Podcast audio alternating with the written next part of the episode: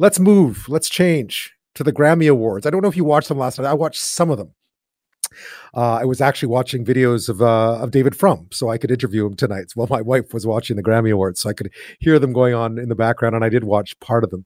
It was a good night, hosted by Trevor Noah. You know, the Academy Awards were a bit of a a bit of a train wreck at times, but uh, but Trevor Noah, I thought, did a really good job last night. Some some great performances across a wide range of genres, from country to hip hop to straight pop. Some Canadian winners: Joni Mitchell, The Weeknd, Alex Cuba. This is a great story. He was actually not there. He just performed in the Okanagan. He was driving home in a snowstorm near Quesnel, BC. He lives in Smithers, originally from from Cuba. Alexis Puentes is his uh, is his name, but uh, Alex Cuba was driving home from um, from the Okanagan and was in a snowstorm when he got the call to say that he had won this Grammy for Best Latin Pop Album of the Year. Mendó, it's called. It's his first Grammy, and we'll actually be speaking to Alex Cuba tomorrow. So I hope you tune in for that. It should be a fascinating conversation. Uh, meantime, there was a lot of other stuff going on. Uh, Bruno Mars, Anderson .Paak won for best uh, best song. They took home four Grammys. Uh, song of the year was "Leave the Door Open," and then a big win for Jon Batiste for "We Are," uh, giving him uh, he won Album of the Year. And here's Lenny Kravitz announcing it and Jon Batiste accepting it last night. And the Grammy goes to We Are Jon Batiste. The creative arts are subjective and they reach people at a point in their lives when they need it most. Grammy Award winning Album of the Year, Jon Batiste uh, for We Are. Chris Stapleton, who gave a fantastic performance. I saw him interviewed on 60 Minutes a while back. It was fascinating. He's a fascinating guy. He won uh, three Grammys last night, including Best Country Album. Backstage, he was asked if it winning now feels just as special as it does does or did when he won his first awards back when. Definitely doesn't feel old. Um, you know, anytime that you are even nominated for an award or uh, someone thinks enough of you to invite you to these kinds of shows, uh, particularly the Grammys.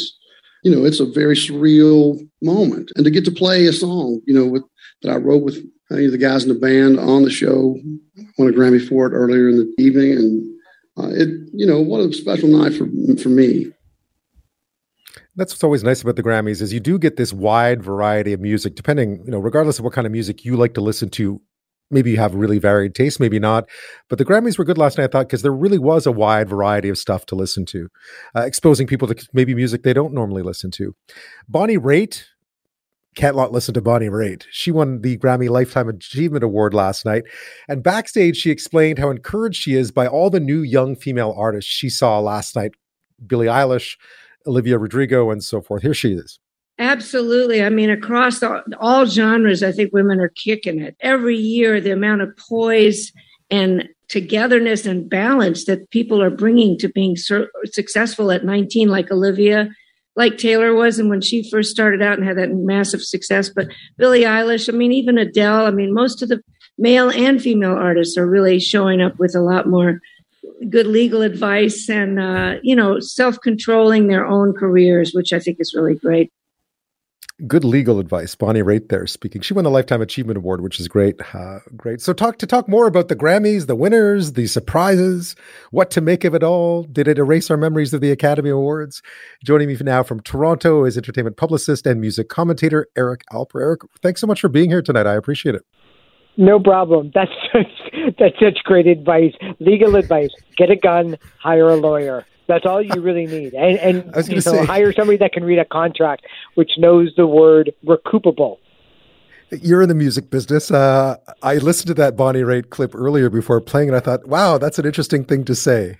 Uh, what do you think she meant by that? Eric? What do you think she meant? Over the musicianship, I found very curious about her. You know, with somebody that uh, like Bonnie Raitt that has gone through 40 years um, looking at all the different changes that the music industry has had um, getting together once a year, and then talking about how you know everybody else is getting screwed over by everybody else. So that's kind of really nice to hear that nothing really changes.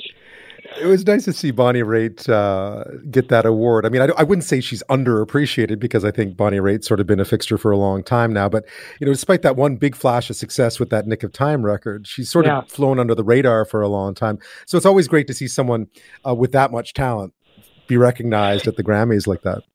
Yeah, especially because you know the Grammys are definitely moving away from the Bonnie Raitt's and Joni Mitchells of the world, and you're going to start to see um, kind of like the Rock and Roll Hall of Fame, where it, they just skipped a decade for no reason except just to play catch up to what was going on now. Um, you know, if you were to watch the show last night, and I know that you did, I mean, only eight and a half million people watched it. That's less than four percent of the yeah. United States and Canada, which are aren't really great numbers, but I think also what they're looking at are those numbers of social media posts, um, having BTS, having Billie Eilish, having Olivia Rodrigo, and all of these brand new artists that are relatively new to the scene, less than five or six years on on the music community and in the industry they're breaking it on TikTok. They're getting tens of millions, if not hundreds of millions of views and streams on Spotify and on Instagram, and they're kind of showing the way to the the new music industry. So, you know, like the Oscars, where they had 12 million viewers and 22 million social media posts, even combined with the slap that happened. I think we're going to start to see this new wave of of Grammy awards dictated by the younger generation. You're not having 60 year olds perform with Aerosmith anymore or, you know, country with rock mixed with rap. I think you're going to see, you know, a little bit more pop, a little bit more hip hop, a little bit more R&B, um, you know, in the coming years. I think the uh, Junos are going to have to go that way as well. I would expect. I mean, it's interesting to think that there would be a would have been a time where a group like BTS would have gone to the Grammys for the exposure, and now the Grammys invites them for the exposure because BTS have their own network. I mean, uh, you know, even just watching, yeah. uh, and I'm not, you know, I know a bit about BTS, but just watching the fan reaction to them being there. I mean, they get a, you know, they get more viewers than eight million every time they post something on Twitter. It's amazing. Oh yeah, I mean those screams that you hear in your house when BTS was on the television was from Los Angeles. I mean, and Vegas, and that's how loud they are. You know, not only in person, but they're worth something in the neighborhood of five billion dollars to the South Korean economy in terms of of people visiting hotels, food, culture, free advertising every time that somebody mentions them and where they're from and their culture and their backgrounds. And uh, that stuff is really interesting to me because it, it, the last couple of years, if anything, the boycott of the Grammys by Drake and of the Weeknd are showing that artists like Billie Eilish and BTS and Adele actually the Grammys almost need them more than those artists need the Grammys these days. Because there's a little bit of a Grammy bump. It's usually, you know, a couple of percentage points here and there for the week, like the Oscars. Right now, the number one yeah. album is Jon Batiste's We Are on Amazon and Spotify and iTunes. And that's really great.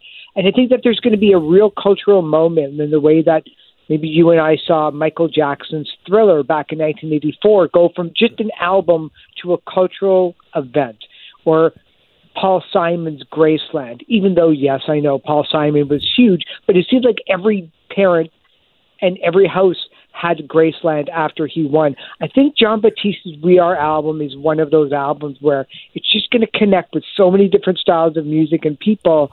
And I think that we're seeing a turning point in what people think the Grammys are. If you're a new artist, maybe you don't need it so much anymore it was interesting because you're right. I, I, never want to hear Graceland ever again. And it's not because it's a bad record, because you're right. For a while there, you couldn't escape Graceland if you're hanging out with my parents' friends. Um, and Jon Batiste, you're right, because that, that's, that was not a particularly successful commercial album uh, upon its release, but you're right. It has all the right ingredients to be something that needs to be discovered by a much broader audience. Uh, and it's a wonderful record. I mean, even his performance last night was really, yeah. really great. Same with Chris really Stapleton. Great, I found near yeah. someone, yeah, really great. Really really great. And that's, uh, we'll take a quick break. Um, Eric, we'll be right back. We'll talk a bit more about some of the Canadian stuff that we saw last night um, and a little bit more about uh, what the Grammys still means. Do they still mean something? I think they do, as you've just pointed out. Uh, that's after this. I'm back with entertainment publicist and music commentator Eric Alper. We're talking about the Grammy Awards last night. Um, I guess you're right. Not many people watched them, but I think a lot more people saw them on social media. So it's hard to judge a TV audience now. By what kind of impact a win might have, because maybe you know se- several million people saw Jon Batiste win uh, the best album award. Uh, so you, that was an interesting point you raised. Any surprises last night? Did you find anything that that caught you a bit off guard? I'm surprised that it ended um, before midnight um, because that could have that. been really, really risky. Um, you know, Trevor Noah said it in the beginning during his opening monologue that that this is just really a concert and they're going to give out a couple of, of awards somewhere in the middle of it, which is exactly what it really should be. Because, you know, award shows for the most part are very wealthy, self righteous people patting themselves on the back. Um, but I think the, the surprise was I'm so glad I'm not a betting person because I think I told anybody that would listen that Olivia Rodrigo would be cleaning up all four awards last night with Best right. New Artist, Record of the Year, Song of the Year, and Album of the Year. She had one of the biggest albums of the year, the most streamed song on Spotify with Driver's yeah. License, and she just walked away with Best New Artist and two um, pop awards. But Silk Sonic, with you know that dynamic duo of Bruno Mars and Anderson .Paak. I mean, yeah. Bruno Mars has won a billion Grammys in his lifetime, so I guess he's not. He he should never be counted out. But I don't think anybody picked Silk Sonic to win Record of the Year and Song of the Year. And it's weird because sometimes the music critics slam music like that, where it's like, well, why should I listen to 70s faux music when I have, you know, Marvin Gaye in front of me at my fingertips? Or Curtis Mayfield. Or yeah, Wonder. Yeah, and then they love, yeah. you know, they love uh, Amy Winehouse. So they, I think, were completely underappreciated. But you know, uh, but other than that, yeah, I think uh, I think that whole night was pretty great yeah, I mean, I, I I like that Silk Sonic song, but I like I like seventies R and B. So and it, and it's very well done. You know, you're right. It is a yeah, bit it is a bit derivative, but it's exceptionally well done for that kind of music. Uh, and it's sort of you know I think some of the other songs that were nominated for best song. If you look at Driver's License or Montero or Billie Eilish, Doja Cat, like some of that stuff falls more on the, on into different genres. Whereas you know, Leave the Door Open kind of walks right up the middle, doesn't it? As as sort of an appeal to anyone of any age kind of track. Look at you. How old are you? Oh, I'm old, you're, man. I'm like I'm like 51, you're, so you're pretty right on with this stuff. Yeah, it's it's it's kind of you know one of the things that that the Grammys did, which you know I kind of get why they did it, but they extended the amount of the nominees from five to ten, and so you end up with ABBA getting their first nomination, Coldplay sneaking in there for their songs. So you end up with a very wide ranging amount of, of hits. Um, but I still think I still think that there's a situation where we're somewhere we're somewhere in the middle of an ocean with a lifeboat where you take a look at Spotify and you realize that they've got maybe 200 songs or so over a billion streams. And then you take a look at TikTok and 430 songs last year hit a billion streams, and probably so few of those songs were even mentioned yesterday. And I think there's yeah. this very big divide of if you're an artist now and you're blowing up on TikTok and you're getting hundreds of millions of, of streams, are you still dreaming of winning a Grammy or what is the new benchmark now? Is it being on the cover of Rolling Stone magazine? Is it winning the Grammy or a Juno? Or is it getting on Spotify's internal playlist that, you know, gets you on the front yeah. page? I think it's a really different way of thinking these days. I guess so. I mean, I, I, imagine the Grammys probably, and Chris Stapleton put it best. You know, it's still an honor to be awarded in front of your peers, I guess. But yeah, uh, I guess uh, the one, uh, Justin Bieber shut out again, shut out again. Um, I guess that wasn't a big surprise. He did a pretty good job, no. I thought, in his solo performance. Totally. But I think what Justin Bieber was able to do last night was almost even better than a win, which is that he actually grew up to be a man right in front of our eyes. Now, he wow. it's been a while since he was like that like pop teen idol, but playing on the piano, crooning his song about peaches in Georgia, that might yeah. be the first instance that we get to see a more adult, more serious, more broody, more moody of an adult Justin Bieber. And I think that whole process of teen idol to serious artists like George Michael was able to do, um, like Harry Styles was able to do um, right now, I think that was a really important step in the making of Justin Bieber. He's, I mean, he certainly knocked that out of the park. It's a great song, but he certainly he did a great job on that opening solo, just playing the piano. And you know, I mean, if, if yeah. you, you don't have to love Justin Bieber to admit that he's that he's a pretty he's a very talented guy.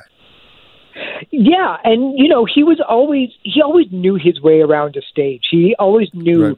around a pop song. Um, you know, where he just got into trouble with just his personal life, which was a mess.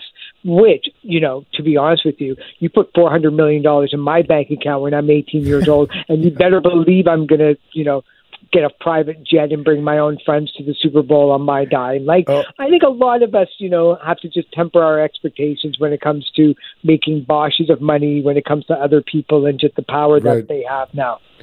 Uh, Eric, I've run out of time. Thank you so much as always for for tuning hey, in no and problem. joining in. Take care. Thanks, Thanks so much again, for having me. We'll talk soon.